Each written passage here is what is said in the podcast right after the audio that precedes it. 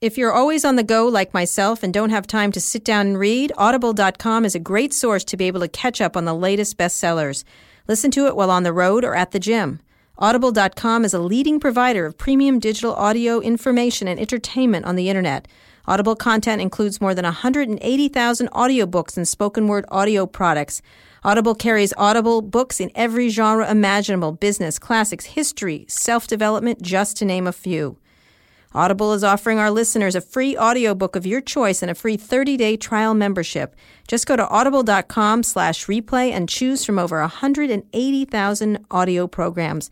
Download a title for free and start listening. It's that easy. Currently, I am listening to the classic One Fish, Two Fish, Red Fish, Blue Fish. One fish, two fish, red fish, blue fish, black fish, blue fish, old fish, new fish. Okay, that's This one genius. has a little star. Go to audible.com slash replay. That's audible.com slash replay and get started today. So uh, I want to bring in, without further ado, Sergey Brin, co-founder of Google.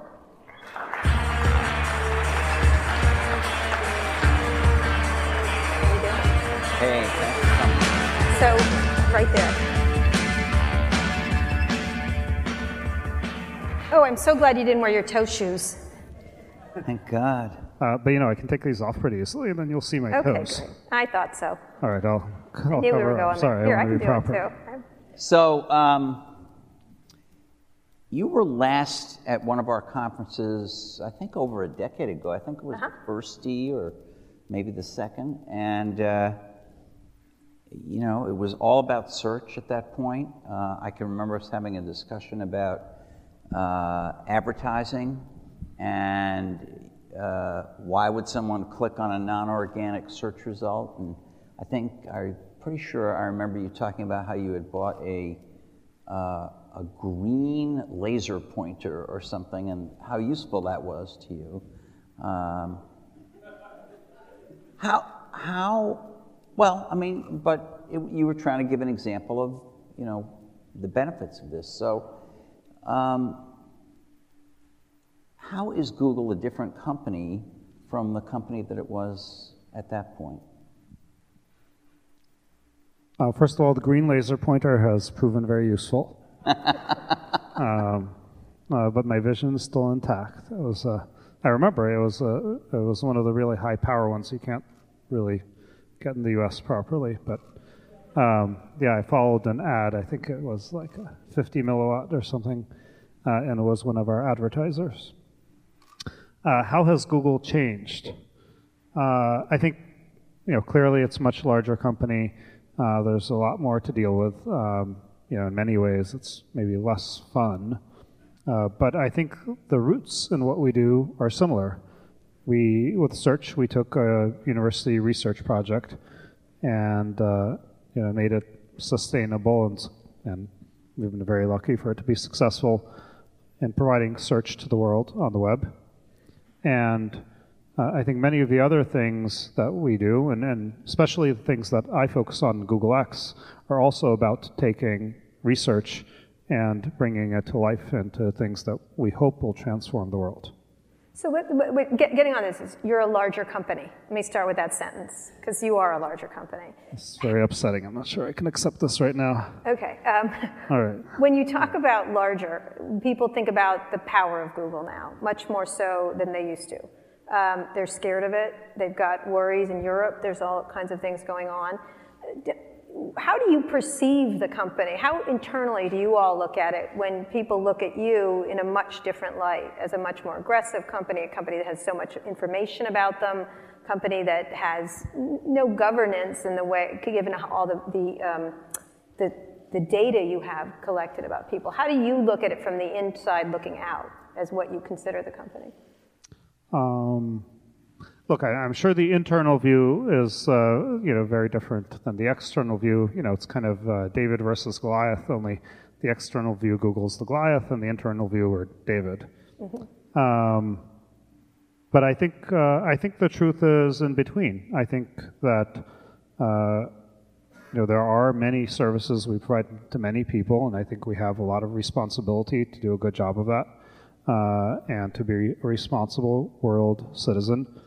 Uh, I think uh, I think at the same time there are a lot of issues in the world on the internet. Uh, you know the kind of thing that Gwyneth Paltrow talked about just a second ago, and uh, and and I think in many cases people associate all of those things with Google, uh, and you know sometimes it's just outside of our domain or Perhaps it's something that's not, that's a social phenomenon worldwide and not necessarily Google specific.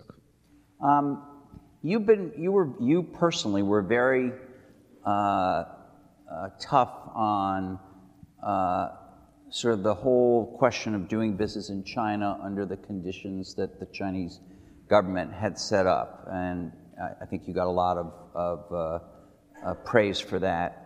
Uh, but we obviously all know now that our government, not saying it's the equivalent thing, but our government also does some, uh, some things that in the gathering of information that are troublesome to a lot of people, worrisome. Um, how do you propose to handle that? I mean, you can't, I guess you could, but you, you, with China, you just exited, you just didn't participate. That's probably not an option here, I would assume. So, what do you do?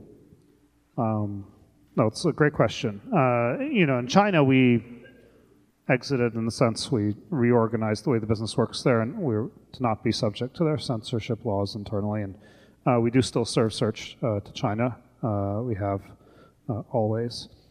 Um, but anyway, that's its own nuanced view. The uh, the Snowden revelations were a huge disappointment to certainly to me and to obviously to the world as a whole. I think I think from my perspective, if you go back to the Cold War, when presumably the NSA was spying on a small number, relatively small number of people, you know, Soviet, whatever, generals and uh, various, you know, Communist Party officials and so forth, and as a consequence, in theory, was protecting us from total nuclear annihilation. I think that you know that's one kind of balance. Uh, I think in recent uh, dec- in the recent decade or two, if you look at counterterrorism as the mission, and in order to prevent that, you kind of have to surveil everybody, and you know, like apparently they did on a very mass scale um, and stop something that's not quite, you know, the entire annihilation of the world, I think the balance looks really different. And um, I guess I don't know that anybody ever reevaluated that. But yeah, it came as a shock, certainly. To, it came as a shock to you all had no clue that this was occurring. Uh, no, no. And then when you see the slides, you know, the things about, you know, uh, tapping our backbone fibers, things like that, those all came as a shock. Now, we were doing things over the number of years to secure uh, our users and our networks anyway, because we realized we were up against nation states. Uh, we weren't specifically thinking of the US, but we were already in process of encrypting our. it was a little bit of a surprise. Um, uh, but, but fortunately, from a technological point of view, you know, when you make something secure, you make it secure. You try to use, you know, mathematically secure, you know, cryptography and so forth. So it's not, it doesn't actually matter who it is who is, you know, spying on you. Uh, in, in, fact, by the time the snooping on the backbone slides came out, we had already been encrypting the vast majority of our traffic on the backbone uh, for a while prior to that. Uh, and um, there are a bunch of crypto things that we had done years before, uh, known as uh, elliptic curve Diffie-Hellman that, uh, that we hope and still all the evidence indicates was more secure than, um, than the cryptography without forward secrecy that most sites and, and that we were using a number of years prior. Uh, anyhow, I won't bore you with all the details. Uh, the point is that we, we were upping all of our defenses for years prior to that to withstand nation state uh, level attacks, and I think that helped.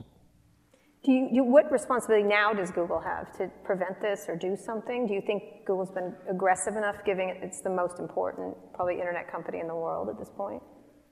Uh, there's always more you can do. Uh, we have a group that's hundreds or approaching a thousand people that's working on, on in, internet security. And uh, they're very, very talented and very good. But there's always more you can do. And also on a policy front, I mean, this is, there are a lot of, these revelations have raised a lot of good policy questions for the United States in particular, which, you know, it really makes look very hypocritical. Uh, and, and I think, I think that's a problem. I think that these policies should be revisited. So there are people who would listen to that and say, well, he's saying uh, it's a bad thing for the NSA to know all these things, but he's perfectly happy if Google knows everything about us. It, how, how do you respond to that? I mean, you know a lot about everybody in this room. I don't mean you personally right at this moment. no, moment. him personally. Maybe, maybe there's a chip in your shoe. I don't know, but you know. Um, well, okay, but but the word "no" does imply a level of sentience that's I don't believe is there. Okay. Uh, so uh, yes, there's a, a lot of data that we process, a lot of data that we store, and you know ultimately you need to have, uh, for example, if we do a good job with your email, we actually need to store the email so you can search it, find it, display it, and so forth. Um, similarly, to do a great job of web search, we need to have the web pages. We need to understand how well we're serving our users currently and things like that. So there is a lot of data you just have to have in order to do that. Um, there are many precautions that we take in terms of, you know, internally who and what systems have access to what data, and those are things that we're also always elevating and always making more secure um, to prevent any kind of abuse. I think that one of the you know, unlike, for example, the NSA, certainly, which I would distinguish ourselves by a long shot, but even other kinds of uh, companies, for example, you know, the credit risk ones, um, we actually have a direct consumer-facing brand so that people, uh, that the trust that people have in us is very important to us as a company. We wouldn't survive if people didn't trust us. So we are very motivated to safeguard that data and to use So you don't think there's a possibility of a the equivalent of a Snowden whistleblower uh, leaking a bunch of stuff that would shock people about maybe Google not behaving the way you just described? Um, I'm sure we've made our share of mistakes, and you know certainly you guys have seen some of those, and, and, and they've come out. And I'm not claiming that we do a perfect job. You know, there was there was the Street View Wi-Fi stuff, for example, that was clearly an error. To you know, we were logging things we weren't supposed to be, and uh, I don't think that we're perfect, but we certainly strive to be. And I think if you were to look through, if you were to come in and uh, you know see our executive meetings or the emails and the deliberations that happen. We'll do it. Okay. Yeah, great. Thanks.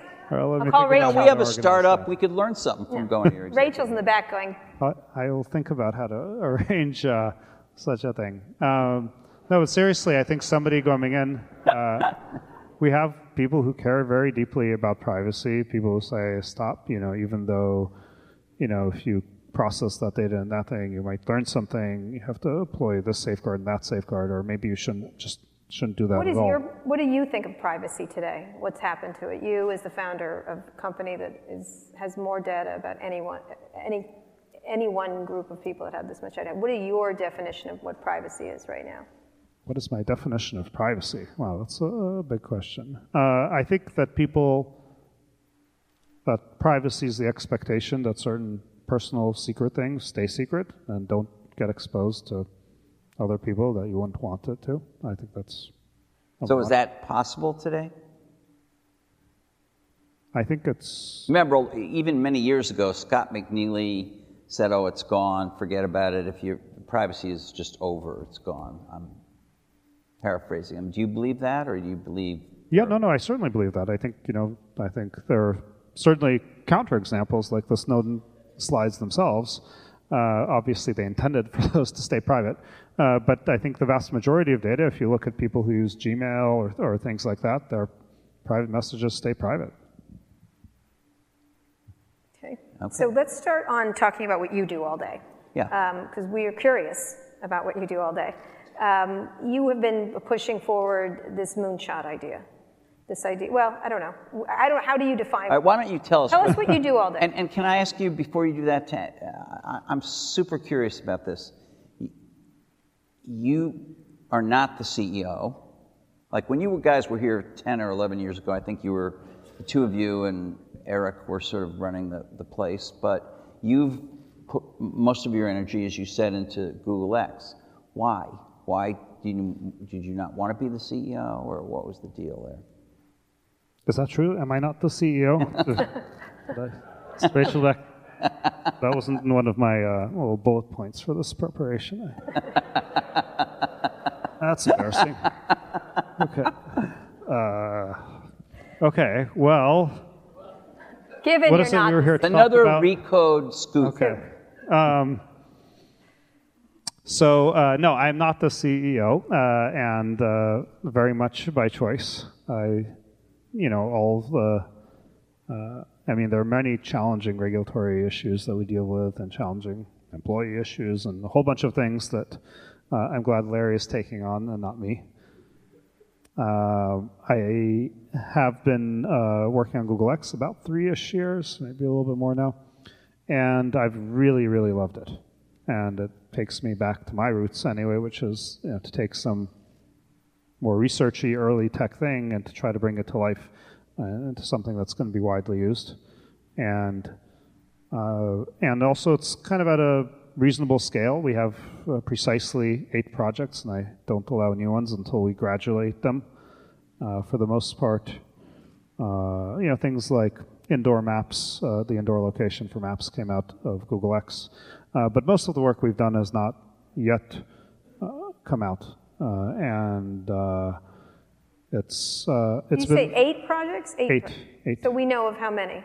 Um, I don't know how many you know Three. of. You Well, probably know of all of them, Karen. I know I do. Yeah. Yeah. Or, actually, I know you're building a time machine because when I came to see this new thing, I thought it was a time machine and you're going to make me go back and kill Hitler. So something like that. But you what you have? But you have you have you have this Loon project. The Loon. to- yes, Project Loon. Those are the internet, internet. balloons. Uh, these are high altitude balloons that, you know, similarly to satellites, can provide internet around the world.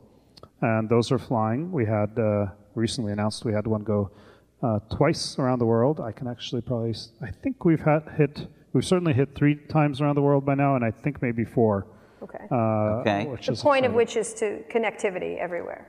Yeah, I mean, if you go most places in the world, even heck, uh, you know, around here in California, there's no coverage in many places, and obviously in the developing world, it's even worse. And these balloons are a really affordable way to get coverage everywhere. All right. Glass. Glass. Project Glass, yes, it's right here.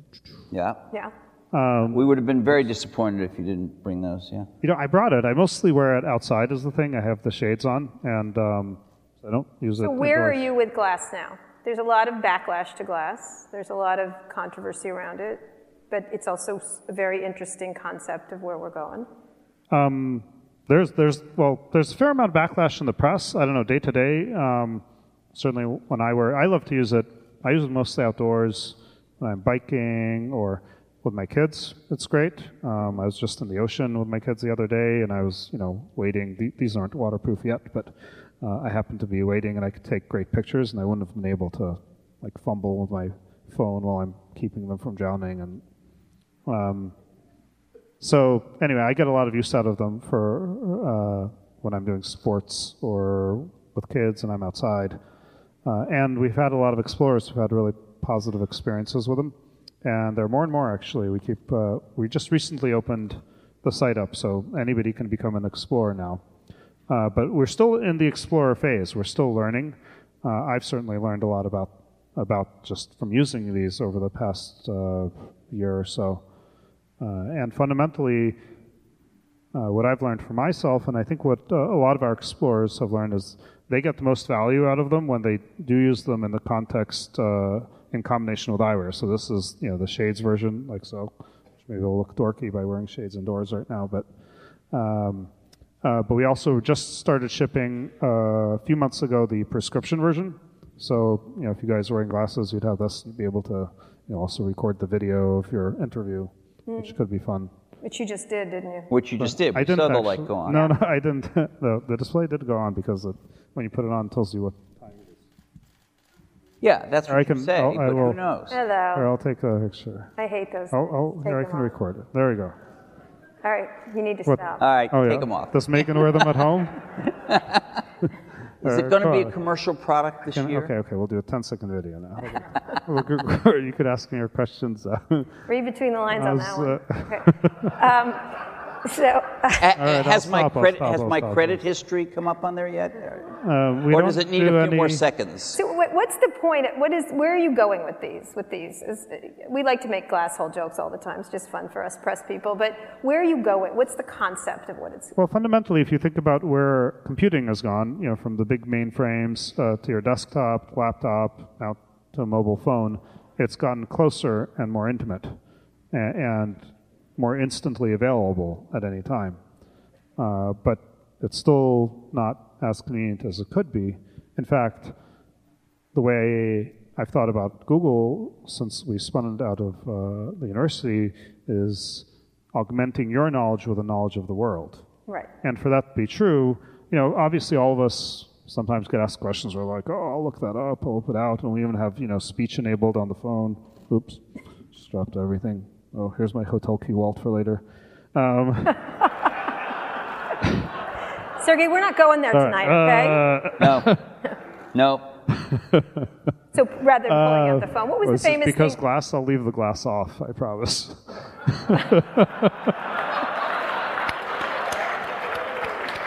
okay. Oh dear. This isn't San Francisco, All right, all right, all okay? This is not San Francisco. We're down in Palos Verdes. But with the point being, you made, what was the word you used about taking out a phone? It was not manly, or what was it? Oh, no, I'd rather not repeat that. I'm, Okay, all right, I'm going to go use the Gwyneth defense that got, you know, But you, the idea is that it becomes more intimate computing. um, you want it to be like your knowledge. You know, when you when there's something important or useful to you, uh, you want to be able to to access that quickly and get it out of the way quickly. I mean, that's kind of the thing that I think people miss. That they're like, oh, there's all this extra electronics in my life now. Uh, the fact is, I'm much more present uh, with my kids, for example, when I have that because you know, instantly I take picture, it's done, that's it. I'm not, you know, fumbling with my hands or uh, you know, looking down, I'm able to be there and uh, and and go on with my life or whatever sport I'm doing. Uh, I'm able to have that, and if there's something important or I just want to check the time, it's right there like that. So it's very much about getting the benefits of technology, the information you want instantly when you want it, and not more so. Uh, and you know, in, in my case, I do really love the photography uh, but without crowding your world with more management. And you know, the phone does. It's come a really long way, but there is a barrier to you know taking it out of your pocket or purse and turning it on and futzing with it and looking down at it and not being present. So, Um, is this going to be a commercial product this year? Um, this year, I um, it uh, plus or minus. what? Plus or minus. minus- Plus or minus. I'm not sure. I can't tell you exactly. You know, it's it's. I, I, I would hope that we could by the end of the year, but uh, um, I'm I'm not sure. I mean, we do want to incorporate the learnings that we've gotten, and we've learned a lot about how people actually use this and what works for them and what doesn't work for them. Uh, and it just takes time to incorporate Okay. those changes and to be able to manufacture Third at one. scale. Third one is the driverless car. Which The we're going to talk yeah, about tonight. The, self-driving car, yes. So there's something new on that, you, right? you on that. We're going to show you Yeah. first the video, right? Um, you told me. Yeah, Yes. we had. we Uh, a video. Liz, uh, Liz Gannes and I went down to Google, and they actually surprised me, which is a, a rare thing anymore, um, with a product that they are going to announce right now. Video? This is my reality television show. Whoa. It's an interesting idea, and uh, sort of conceptually where things are going, where people just get in these vehicles and they just get driven places by them. Yeah. Whoa. So if you want to buckle up, Yeah. So yes, I definitely want to do that. okay. So we're just going to send you off for a ride for a few minutes. Make sure there's a buckle seatbelts and press when ready. So you, do you want me to push go? Just press the button. Liz? Yep. All You go. All right. See you in a couple minutes. Okay, thanks. It's delightful. It's kind of an obvious idea at the same time. Like, shouldn't there be? Why do we? Why are we glomming things onto cars? why don't we just create cars that are self-driving from the start? So it's kind of interesting. It's also adorable. This is pretty cool, I have to say. Oh, damn you, Google. It's cool. Once again. Wow. Very nice. I like it much better than Google Glass. I will not put those things on. Okay. Thank you for So- leaving that in. What's the Okay, wait, wait. What's, First, All right, come on, try it on. Try it on. Oh, come on. I hate these things. Jeez. All right, there you go. That's But it. don't look at my texts. You can, oh, that's taking your See, I can't take your picture now wearing them because I don't Yeah, have them. all I want to do is suck wish up I had information another about pair. the world around me. Um, so, the car. This is a fully. I'm sure Samsung will be happy that you said that. What you're introducing, does it have a name? This thing that you built, this Um, clown uh, car it- this is just our prototype. Uh, Okay. It doesn't have a name because we're still at the prototype stage. All right, so And- this is a fully self-driving car, not added on to a car. Um, this is, yeah, I mean, you notice the key thing is it doesn't have a steering wheel. No, I noticed Uh, that. You noticed that when you're in it, uh, or or pedals. Nothing. Uh, no brakes, no accelerator, no Yeah. Uh, steering wheel, which was worrisome to me on many levels. So you just got in, I pushed a button and it went, and it did the course that it was supposed to do based on the maps and the radar and things like that. Yeah, so we took a look from the ground up as to what would it be like if we had self-driving cars in the world, and what should they be like, and uh, and we've been building prototypes of that, and you you got to experience one of our earliest prototypes actually, uh, and uh, that's that's project. You've, you've, you've, you've had to go past this prototype because it crashed too often, or what? we have not had any crashes. Okay. Um, we we test these things very carefully, and uh, you were you were in the parking lot. This Right, we were in a the parking lot test. Thank Um, uh, but no, we have not had any uh, any crashes uh, with that. Let's talk conceptually so what, what, what's you're the doing. conception behind it? How, how does this? How does the world look with these cars? Yeah. So the reason that I'm super excited about those these prototypes and the self-driving car project in general is the ability to change the world and the community around you. I mean, first off, there are all the people who are underserved by transportation today, and you know, if you're not in a major city, you're not like in Manhattan. There's not you know a zillion cabs out there. Uh, there's not great public transportation, buses and things. Most places uh, in the U.S., certainly where we are in Silicon Valley, uh, there are not. And if you look at people who are too young, too old, disabled, uh, in various ways can't get around, that's uh, that's a huge issue, and it's really uh, it's really a challenge for them. I was um, I, I remember actually when we were just first got this prototype shipped, and I was biking to work, and I passed by uh, a bus stop on my bike, and there was this little old lady who had just walked up, and I saw the bus had just left, and she was carrying like her groceries or something, and I felt really sad for her because I knew, you know, the, the buses come really infrequently. It was going to be at least an hour for her where we are, and you know, and it was, it was going to be a big burden for her to get to wherever she was going, and she probably was going to have to walk a long way from the bus stop anyway. Uh, and we could serve so many people by having So, what would be the scenario for that uh, for that woman? She would summon one of these cars. She would uh, summon the cars, uh, one of the cars, or perhaps there'd actually be enough of them around she could hail it. But uh, at the very least, just with a phone app, uh, you get the car to pull up. Uh, with her Galaxy S5. I'm sure she had a cell phone. I'm not positive she had the Galaxy S5. So she would call it up. It would just Yes. arrive empty, correct? One of these Uh, cars. Yeah. and then she would say where she wanted to go. Uh, she would say where she wanted to go, or she could use. She, uh, I, you know, by the way, this is very early stages of R and D. The actual, you know, UI for the summoning isn't something we've put a lot of work into. She would just do that, uh, actually in the app. Probably just say I'm going from here to here, and then the car would pull up. Uh, she would get in, and off it would go. To where it was going. And it's, it has the same qualities as the self-driving cars you're, you're, you're fashioning onto current cars. The lasers, the radar, the cameras. Yeah, so actually we can do better. Uh, the main reason that I wanted to do uh, that, well, we collectively, the team and I decided to develop this prototype vehicle is that we can do a better job uh, than we can by adding onto an existing vehicle, which most of our cars, uh, we have Priuses and Lexuses right now. And the things that we're able to do Uh, first of all, the experience feels different. Yeah. Uh, you've probably tried one of our prior. I yes, yeah, I was in a car. It was like being in a But car. feeling you're just sitting there in the front. There's no steering wheel, no pedals. Uh, for me, it was actually very uh, relaxing. It was just I don't know how you felt, but I was. I wanted a drink. You wanted a drink?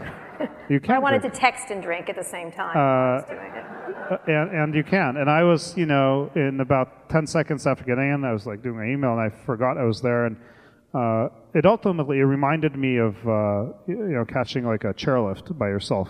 I guess you had your um, partner in there with you, so. Right. Uh, but there's a bit of solitude when you catch Right. one of these by yourself that I, don't know, I found really enjoyable.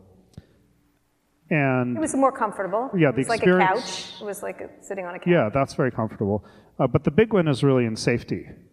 And uh, it has to do with where we can put uh, all the sensors, uh, the lasers, the radars, things like that. The placement becomes much more optimal uh, in terms of not having obstructions to them being able to see around. There are, uh, these prototypes have redundant uh, steering. So typically, a typical car will have power steering motors, and but the theory is that if that fails, then you are the backup. Uh, which it's actually you know takes a lot to turn the steering wheel of a car when this power steering goes out, but the driver is the backup. So in the self-driving car, we don't have that.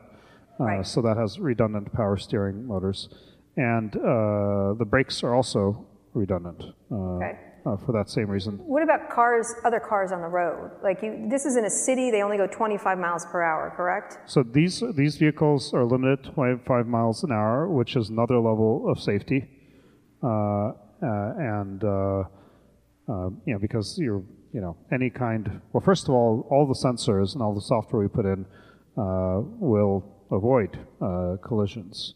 Uh, now, nothing can be perfect, and you can't. You know, there's laws of physics that if some somebody appears right in front of you, you just can't stop in time. Uh, and so having the lower speed increases safety. And we've actually designed these with some safety features that haven't uh, ever been created before, but there's about like two feet of foam on the front. And the windshield is actually made not of glass, but it's you know a plastic kind of like this. It gives, uh, and we've already done uh, a whole bunch of uh, testing and simulations, and we'll do physical tests that should make it uh, far safer than any other car from a pedestrian protection. And how did, how did you get this built? Uh, did you commission uh, a, a car factory, or how did you get this built? Uh, we've worked with partners uh, like in the Detroit area, in Germany, and California. We've used automotive suppliers, so this is using uh, car parts uh, that are kind of standard, but sometimes we've uh, we've modified them to our needs. For example, But example, how about the whole body? I mean, are there Uh, yeah, we've worked with uh, with partners, uh, auto manufacturing firms that have helped us with the body, and How many are you building of these? Because I I think We'll what have the, about so one or- two or three hundred, right? we're we're, mm, we're planning to go up to about one or two hundred of these. These are prototypes.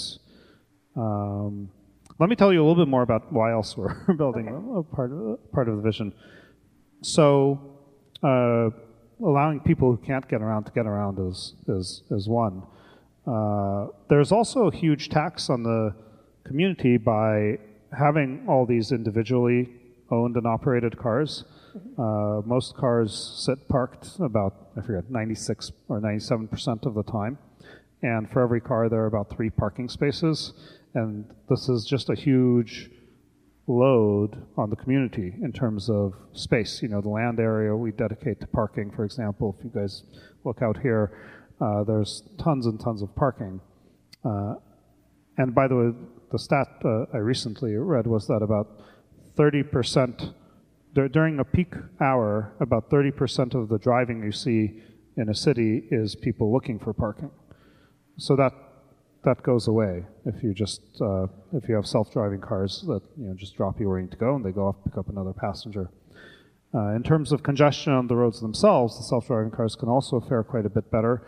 Uh, we hope eventually they'll be able to form trains so that they use much less space on the roads, and uh, conceivably there's nothing preventing them going at much higher speeds. These are limited to 25 miles an hour, there's no reason you couldn't go 100 miles an hour or faster. uh, safely once you prove that they can do that safely. This is an electric car, right? Uh, this one is electric, that's correct. Um, you talk about all those advantages, but there's a disadvantage, which is people, a lot of people like the idea of having their own car, being able to not depend on some service or whether it's Google or some other company to get the car to them and all of that. They want to be able to jump in their car. This is a very deeply held feeling among you know tens and millions of Americans. They want to jump in that car and go where they want to go. It could be across the country, it could be around the corner, and it, it matters to them. And how do you battle that? Well, I- I'm certainly not advocating that we get rid of all cars that do not drive themselves, uh, though some of the safety that features that we develop might be more broadly applicable uh, to to individually operated cars as well. Uh, I think that there's a mix. You know, some people do want to do that, some people don't.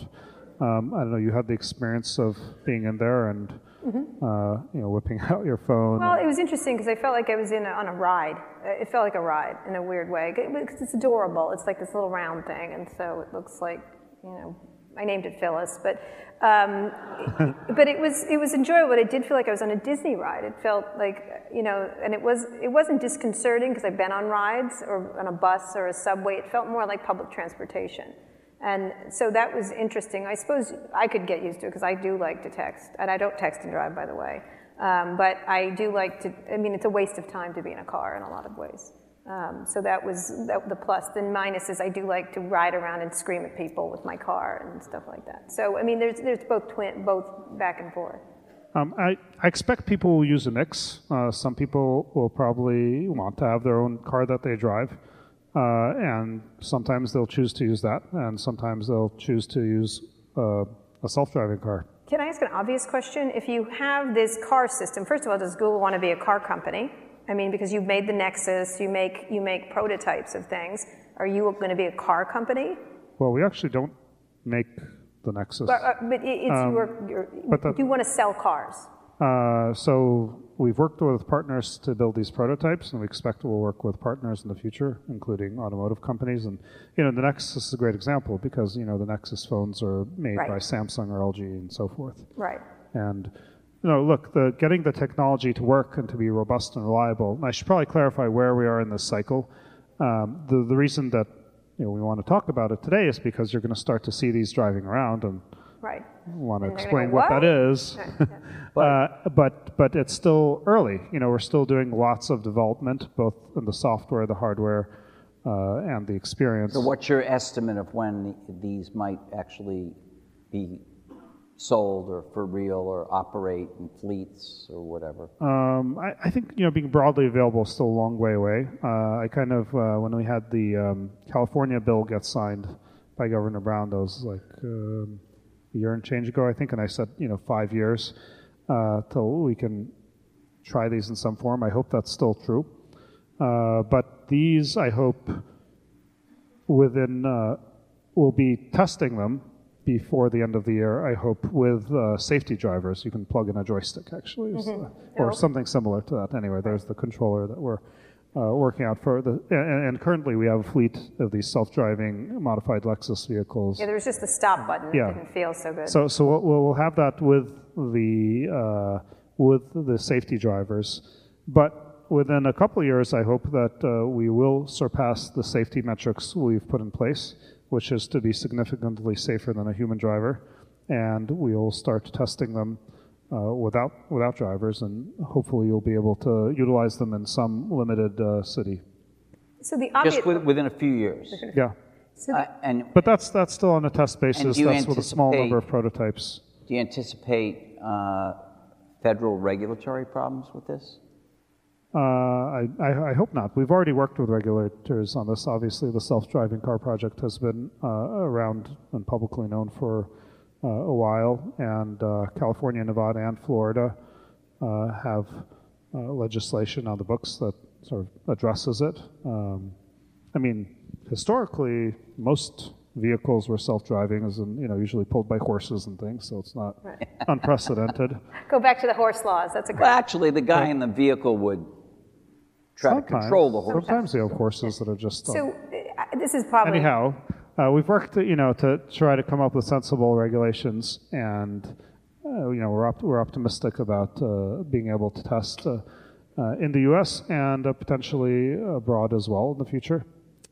And yeah, we hope to be able to, to run it. Can I ask an obvious mundane question? If you have the self-driving car fleet, don't you need to own the reservation system, which is Uber, which you have a big investment in?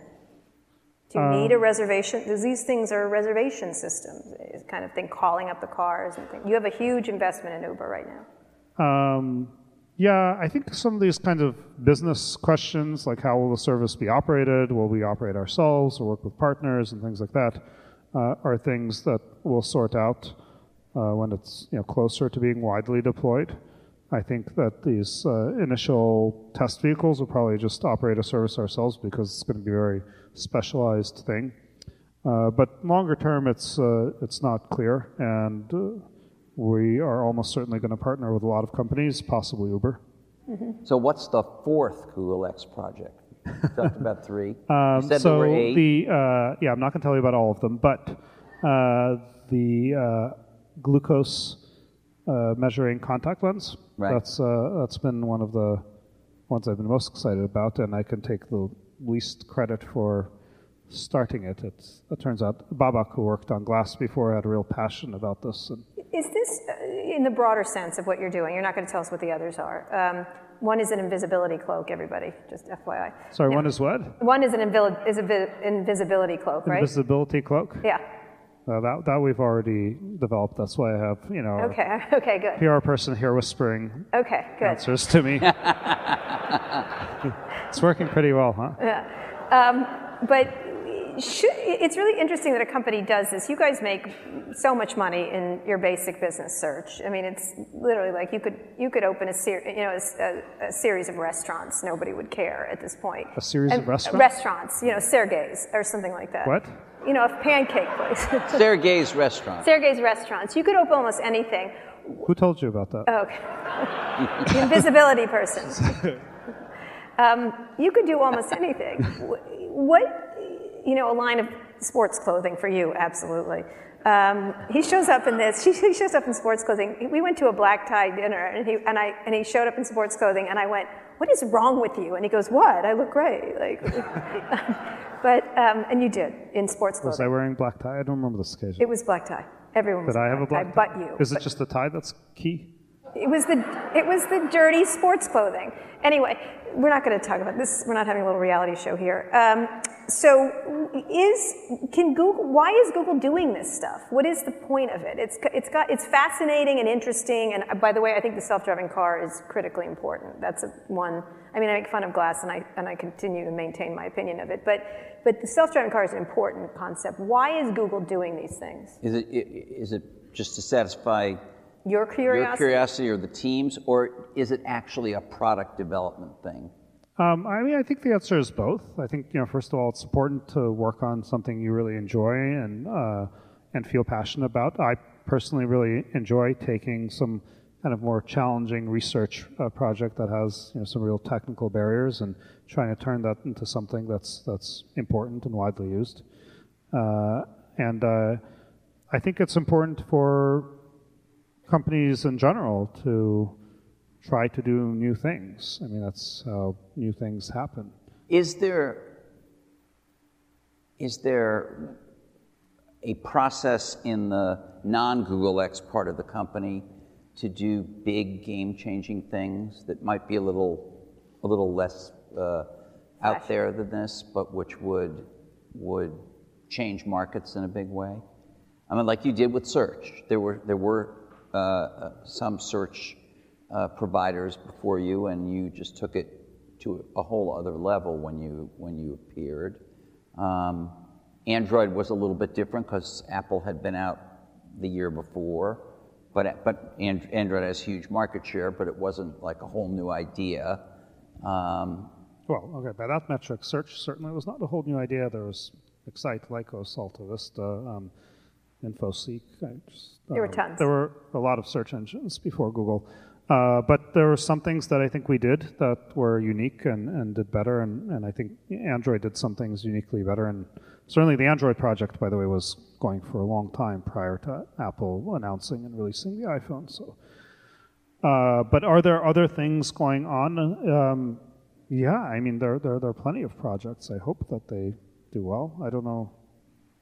And Are is you- there, but I mean, do, uh, is Google X sort of off to the side doing these things, and maybe one of them will hit and become a big deal, or, uh, or is it tightly integrated with with the rest of Google? Uh, no, no, it's certainly not tightly integrated. In fact, probably one of my criteria is to make sure that the projects are different and distant enough that we don't cause a lot of entanglement and complication. Uh, it's and, and none of the kinds of things that we work on, I hope, are, are ones that other groups at Google would be likely uh, to pursue or pursue something similar. I think it's uh, it's great that they are doing the other things uh, at Google, but it's not you know my favorite thing to do to manage complicated entanglements between different parts of the company.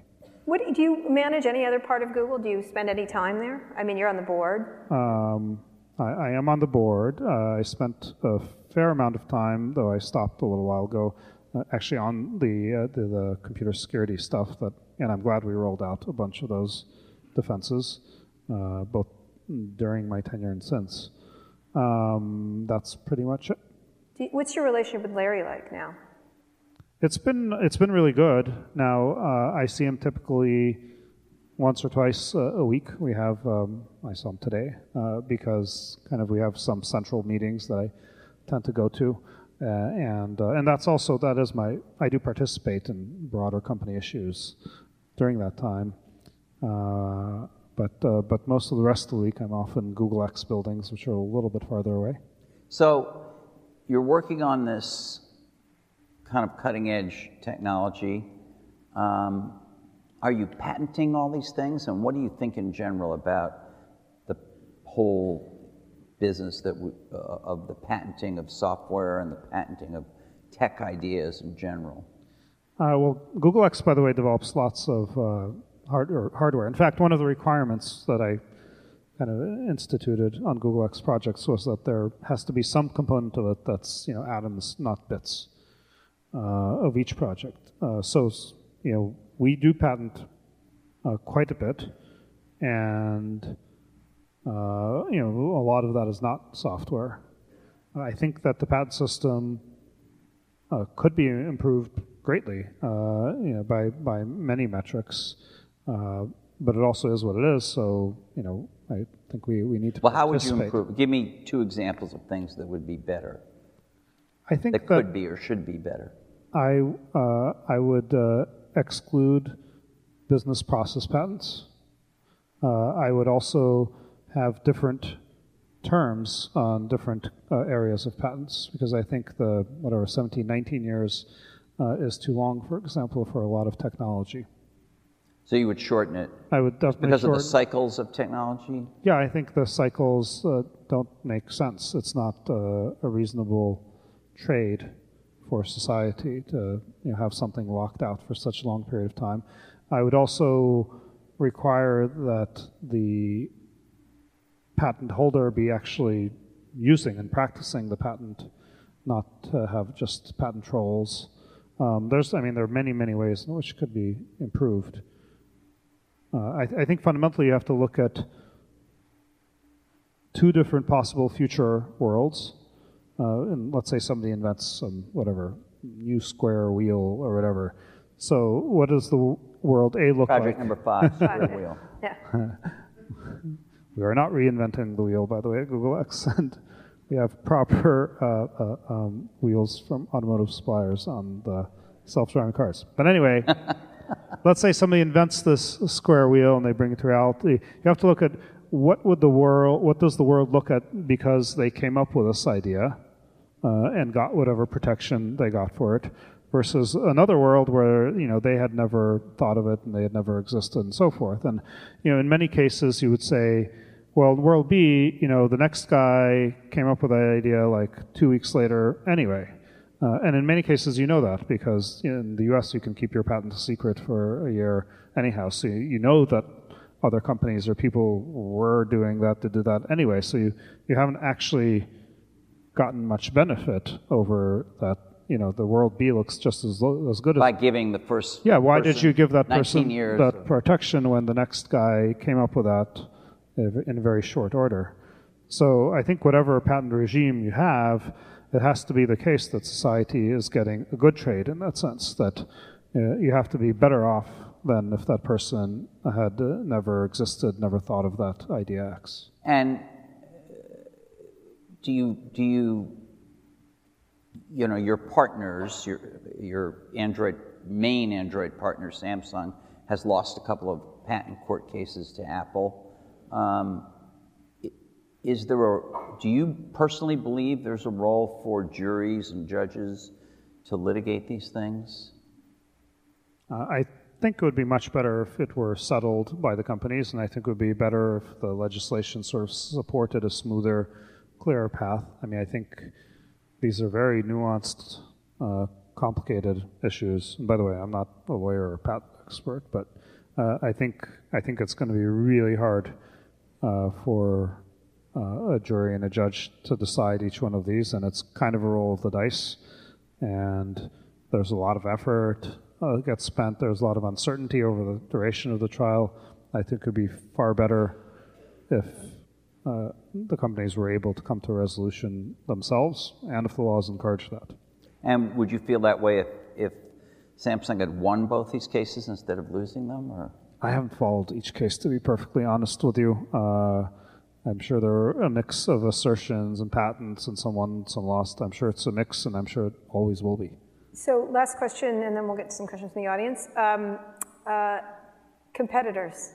Who are, well, I don't know who your competitors are, but who, who do you consider Google X's competitors and then Google's? How do you look at the compet, do you think about the competitive landscape at all, or you just go in and say, I'm going to invent this today and not really care about that? Uh, I, I kind of feel from a Google X point of view, really, if there are notable competitors, it's probably not a project we ought to be doing Right.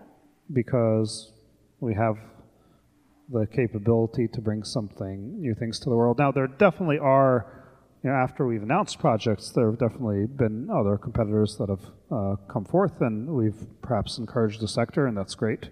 And you know, we'll still continue to work on that. Uh, but generally speaking, I'm not interested in doing things that are done by many other people. And what about Google as a whole? How do you look at Google's competitors? What you know a lot about Apple, you know a lot about Microsoft. What, what do you what do you think is the kind of the playing for the status of those companies? Yahoo. I, think that we are, we Google, are at our best when we really change how something is viewed. For example, uh, Gmail. I mean, certainly there was Hotmail and Yahoo Mail.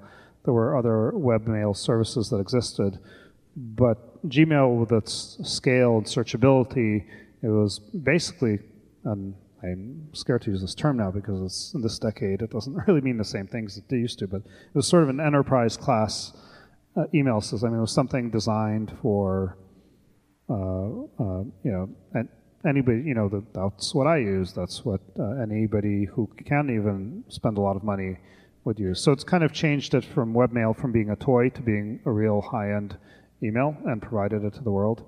Uh, and that kind of transformation is what I hope we do in all the sectors that we enter. What ab- what but about we may or may not succeed in all What of them. about in social?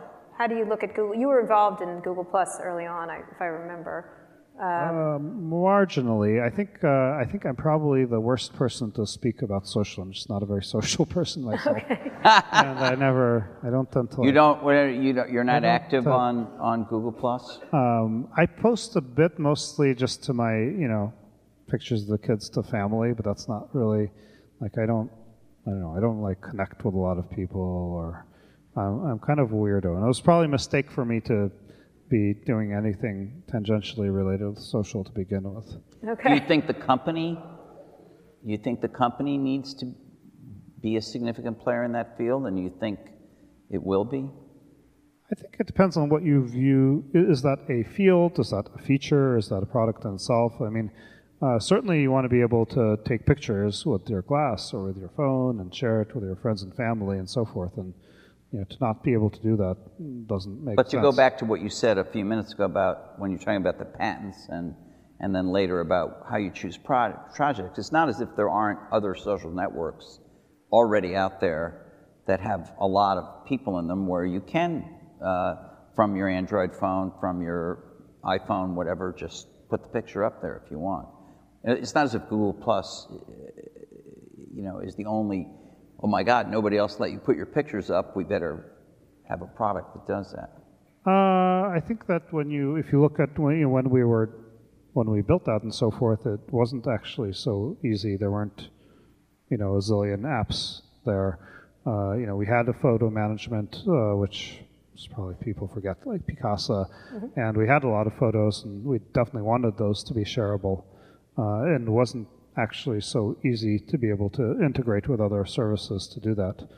Uh, now today there is a way to share from the gallery. In fact, um, in fact, uh, I don't know if we've quite shipped this publicly yet, but on my glass it just uh, puts the photos in the gallery on the phone from which I can Facebook or Google Plus or do whatever, or Instagram or do whatever else I want. But that wasn't the case uh, when we added uh, the Google Plus functionality across the range of Google products. And I think even still today, due to the dynamics of the business dynamics and so forth, it's actually not so straightforward to do that uh, if we couldn't have access to the social network and friend lists and so forth. So, are you, how long are you going to keep doing this? This crazy Uh, weirdo-ness? Google X, Everything. Yeah. uh, everything. Um, I don't know. I'm, I'm pretty happy. As long as I stay happy, I'll certainly do it. I, hmm, I've been actually much happier with my job since I made the transition to Google X, and uh, you know, it's possible at some point that's going to outgrow the size that I enjoy, and I might want to double down, focus on an individual project or something. What would you do after that? after well no i might pick one project to just really be able to focus i just i like working at a somewhat more manageable scale for me anyway i like to be closer to the iron as it were so that's fun for me Great. Questions Thanks. from the audience? Questions? Wow. Okay, good. Uh, let's start down here with Jessica. Hi, Sergey. Uh, Jessica Lessin from The Information. Uh, another example of atoms, not bits, uh, is satellites. And I was wondering if you could talk at all about what Google or Google X um, is thinking about as strategy there. There have been a few interesting moves and hires. Um, and would Google ever make its own satellites like its own cars? uh, we already have a fleet of a million satellites over no i'm just kidding um, They're not kidding. There's a lot of space up there. Uh, no, so there aren't. Uh, well, I don't really want to speculate about the other Google X projects, but uh, no, there's not, no satellite things that I can announce today. Um, we end up talking to lots of Number companies. six, you, would, you know what? You would make a great Bond villain. So good. You'd be so good. I'm just saying. Um, oh, also, I can't talk What's- about the Fembot project. Sorry. What's interesting to you about satellites? Yeah. What's interesting to me about satellites? in- You about satellites? Yeah, as a I don't. Uh, I, there's nothing that I particular. There, okay, there, there are no Google X projects related to satellites. We certainly end up working with a lot of companies. I mean, some of the things you probably know about are, are uh, for the imagery we collect for uh, Google Earth, uh, Right. like uh, the GeoEye satellites and things like that. So we, we end up talking to lots of satellites, and you know, satellites are a nice, useful piece of technology for lots of things, uh, especially equipped with those green lasers. Like the I- yeah, that one's now in Now we're talking. I am so screwed. Go ahead. Bobby. Sergey, first, thanks for uh, attending the conference. And I still love using Picasa. Um, quick question. How long do you think before the world is ready for what I think is a killer app for glass? Remember someone's name. Um, yeah, we've not put, uh, well, not only have we not put facial recognition in glass, but uh, we've actually asked our glassware developers not to put that in. Uh, it, it would be certainly a handy feature, especially at a conference like this. It's just, uh, you know, we also, we've you know, there's a lot that we've bitten off uh, with this project as is, and I think the facial recognition uh, is is an area that society is still formulating its views on. So, well, there's a hundred other things for us to work on first. Couldn't you do it without facial recognition? So that if, if two different people were wearing glass, there would be some way to sort Well, you know could the use- if serial number of the other person's? Uh, yeah, I mean, you could use it if you're willing to install software, or I mean, you could do it from glass to phone or phone to phone for that matter. And um, I mean, there are lots of services that already do this. Usually, they're for hooking up for sex, but um, Okay. but uh, Dan, we're not going All there. right. yes, Larry. Yeah, hi Sergey, Larry Magid. yes. Um, last week, I think it was a European court issued this right to be forgotten ruling, which really shook up a lot of people. Uh, talk a little bit about, first of all, can it be implemented? I mean, if, assuming that you, you have to do it, I mean, how do you technically do something where you block search based on some notion that something may be irrelevant or out of date? Uh, and, and just, you know, what's the follow up to this? What, what's going to happen? Um, yeah, great question. Uh, I think this. Uh, I wish we could just forget the ruling, um, but uh, but we're not forgetting the ruling. We are in process of implementing it, and uh, you've touched on one of the most problematic elements about it, uh, which is so much of the judgment is apparently left to you know, in our case, the search engine, which is not a place that that I think we should be in. I don't know, for those of you might not have heard about it, but uh, you know, in theory, when somebody comes to you and asks that, well, this should be eliminated from search, but for whatever reason, not from news, and I don't know if it needs to be taken out of the search on news sites. Um, there's a lot of vagueness there. Uh, but based on whether it's relevant or not, and whether there's a public benefit or not, and so forth, maybe it should be not shown as a result. And uh, that is not the kind of legislation that makes it easy to provide an information service. Uh, now, whether you agree with the general concept or not, you know, if they said, well, the law is you can't show these million URLs in uh, whichever European country, um, okay, like that's something that the citizens there can agree or disagree with, but we can implement uh, pretty uh, quite easily. Um, yeah, having these vague, very subjective laws for information providers, I think, is a bad idea. Okay. Loic? Hi, Sergey. Uh, I, there was an interesting story about self-driving cars I, I, I, saw last week, where the car has to decide as a human, especially when you remove uh, the driving wheel. So let's say the car um, has someone walking in front of it and has to stop, but right behind Kara there is also a big truck coming full speed. And so the car has to choose between killing the person walking in front of the car or you in the car because the truck is coming. What? How do It's you? It's like a dinner party, one Yeah. of those things. Um, how do you decide? okay. Uh, Who dies, Sergey? So, Kara, uh, in that in that case in particular, which I think is unlikely to happen, uh, but uh, nobody is likely to die because the frame of the car is actually quite strong, and uh, we've already done crash testing of portions of it, and we'll be crash tests doing full uh, crash tests shortly. Uh, the so uh, Kara, I believe, will be safe even with a truck uh, hitting her from behind. Uh, and there's also a lot of space. Know, there's no real dash, so you have you know plenty of space there. The seat belt, which I assume you're going to be wearing, uh, will keep you restrained. Uh, and the person in front, uh, walking in front of the car, in fact, even if it's you know mechanically inevitable. Now the car doesn't weigh that much, so I don't think, by the way, whether it slams on the brakes or not, if it's being pushed by this giant truck crashing to the back of it, is necessarily going to make the difference to the pedestrian. But the fact that we have developed this extremely cushy front and uh, flexible windshield, uh, I think will likely keep that person safe too. But it still would have to make a choice of some kind. You, you said it was unlikely, but I could imagine that scenario. I mean, I don't know what the statistical uh, probabilities are, but it's not a completely made up idea. So what does the car do? Uh, It's it's, you, you have to put some up. kind of priority I mean, in there, right? Uh, no, look, the car is going to avoid running over the person, um, and uh, it's unfortunate that it, you know, if you believe it will be rear-ended in that case. But generally, it's also defensive and more defensive than human drivers. It uh, currently even uh, doesn't enter a green light; it waits a little bit, and also uh, there are side-facing radars that will alert it as to cars that are running the red light.